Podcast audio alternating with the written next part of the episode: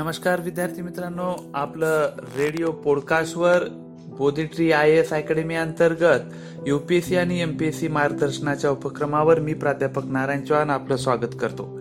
विद्यार्थी मित्रांनो आपण भाग चौदामध्ये बघितलेला आहे की दक्षिण भारतातील प्राचीन राज्याचा आपण अभ्यास करताना सातवान घराण्याचा आपण अभ्यास केलेला आहे. आता आपण वाकाटक घराण्याचा अभ्यास करूयात. इसवी सनाच्या जे काही तिसरं शतक आहे त्याच्या सुरुवातीपासूनच सातवान घराण्याची जी काही सत्ता आहे ते कमकुवत व्हायला सुरुवात झालेली आहे.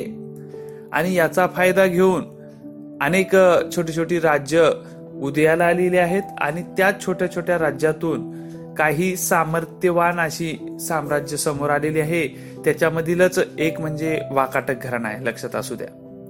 वाकाटक घराण्याची स्थापना विंध्यशक्ती राजाने केलेली आहे. विंध्यशक्तीनंतर पहिला प्रवसेन हा राजा झालेला आहे.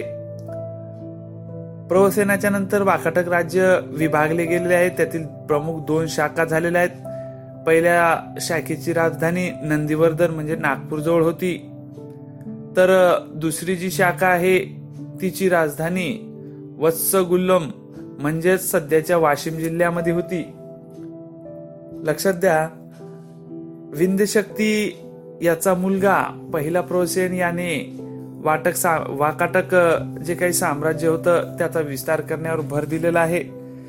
त्याच्या कारकिर्दीतच वाकाटकांचे साम्राज्य उत्तरेमध्ये माळवा या भागापर्यंत गुजरातपर्यंत पोहोचलेलं आहे.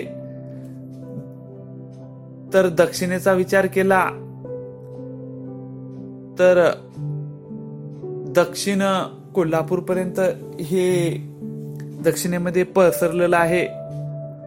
त्या कालखंडामध्ये कोल्हापूरला कुंतल असे म्हणायचे. कोल्हापूरचं प्राचीन कालखंडातलं नाव कुंतल असं आहे.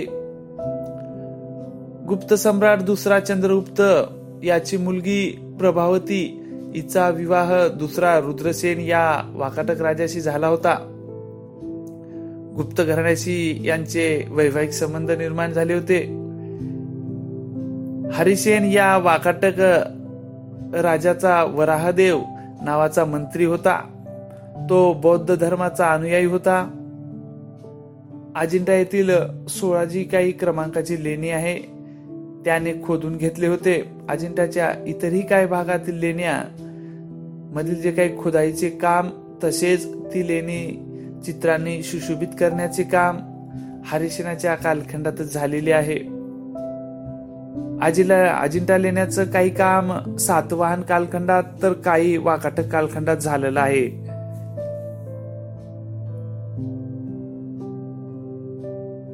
वाकाटक राजा दुसरा प्रवरसेन याने महाराष्ट्री या प्राकृत भाषेमध्ये सेतुबंद या ग्रंथाची रचना केलेली आहे. लक्षात असू द्या दुसरा प्रवरसेन याने महाराष्ट्री या प्राकृत भाषेमध्ये सेतुबंद हा ग्रंथ लिहिलेला आहे. कुठला ग्रंथ लिहिला? सेतुबंद कुठली भाषा वापरण्यात आलेली आहे? महाराष्ट्री. आणि कुणे लिहिला? तर दुसरा प्रवसेन. घराने वाकाटक घराने एखाद्या वेळेस परीक्षेमध्ये जोड्या लावा या भागासाठी असे प्रश्न पडू शकतात. कालिदासाचे मेघदूत हे काव्यही याच कालखंडात रचल्या गेलेले आहे. जो काही आपला कालिदास हा त्या कालखंडातला कवी आहे त्याने या कालखंडात मेघदूत नावाचं काव्य रचलेलं आहे. आता आपण बघूयात ते म्हणजे चालुक्य. आता आपण पुढे जाऊयात. चालुक्य घराण्याकडे. कर्नाटकातील चालुक्य घराण्याची सत्ता बलशाली होती. लक्षात असू द्या. मौर्य सत्ता जशी क्षीण झाली तसं तसं हळूहळू अनेक साम्राज्य उदयाला आलेली होती. त्यातले जे एक चालुक्य आहेत यांचं राज्याचा जो काही विस्तार आहे तो कर्नाटक राज्यामध्ये होता. वाकाटकानंतर प्रबळ सत्ता म्हणून चालुक्यांकडे बघितले जाते कदम कलचुरी इत्यादी सत्तांचा या कालखंडात समावेश होता बलशाली सत्तामध्ये.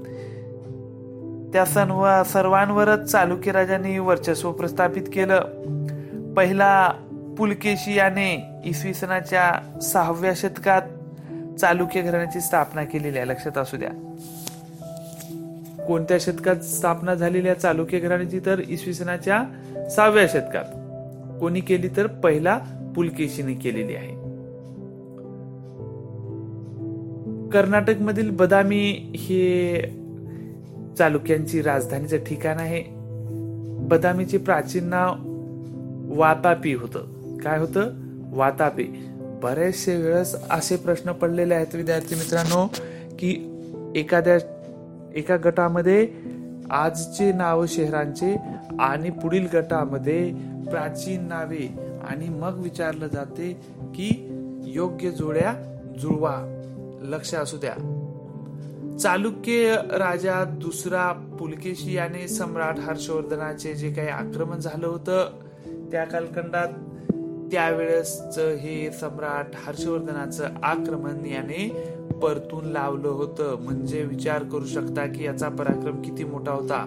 बदामी एहोळे पट्टलकल येथील जी काही प्रसिद्ध मंदिरे आहेत ही मंदिरे चालुक्य राजांच्या कारकिर्दीमध्ये बांधलेली आहेत.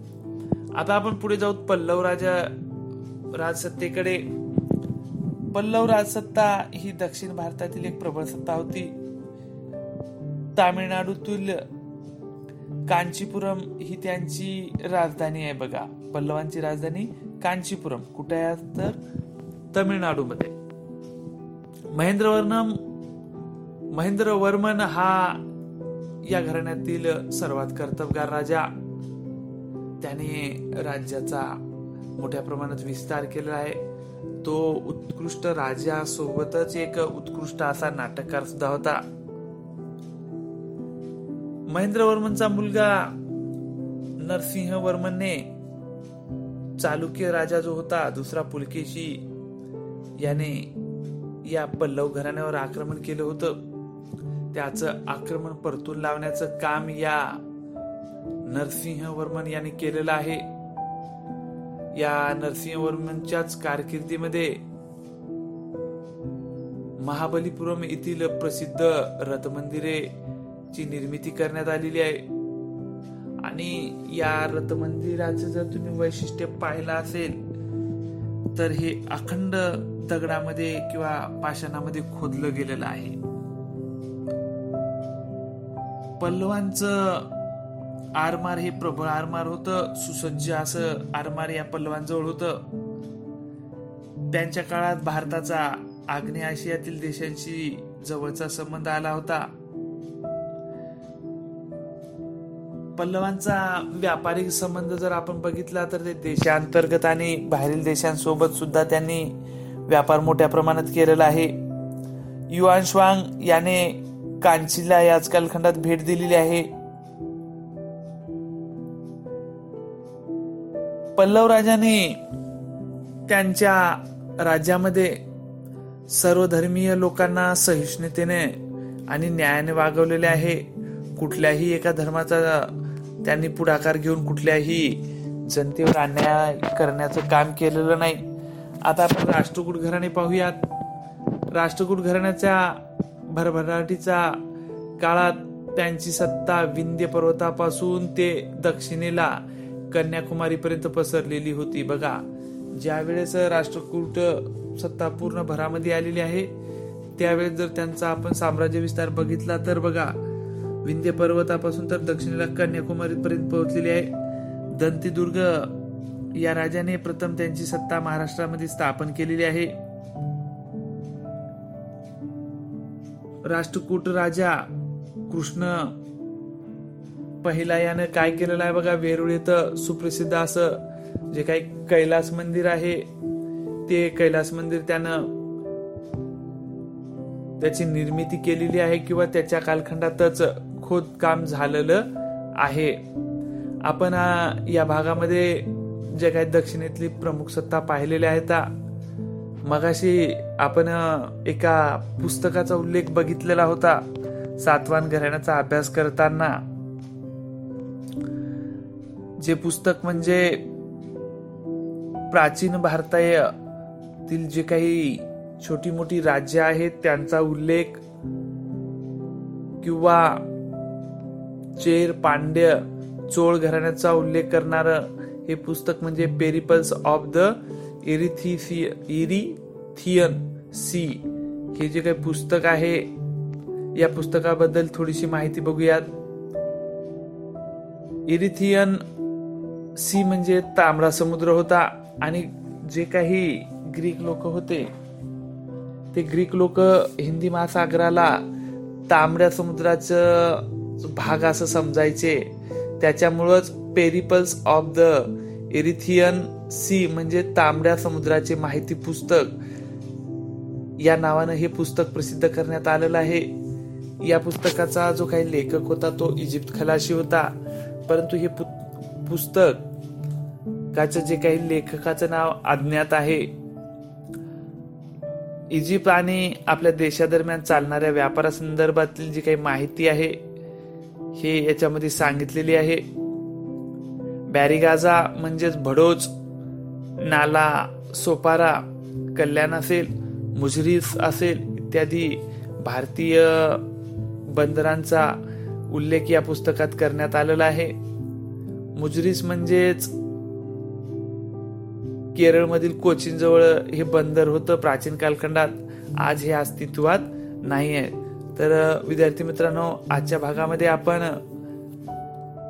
प्राचीन भारतातील जी काही प्राचीन राज्य होती याचा अभ्यास केला. याच्यामध्ये चेर पांडे चोळ घराणी सातवान वाकाटक चालुक्य पल्लव आणि राष्ट्रकुटांचा अभ्यास केलेला आहे.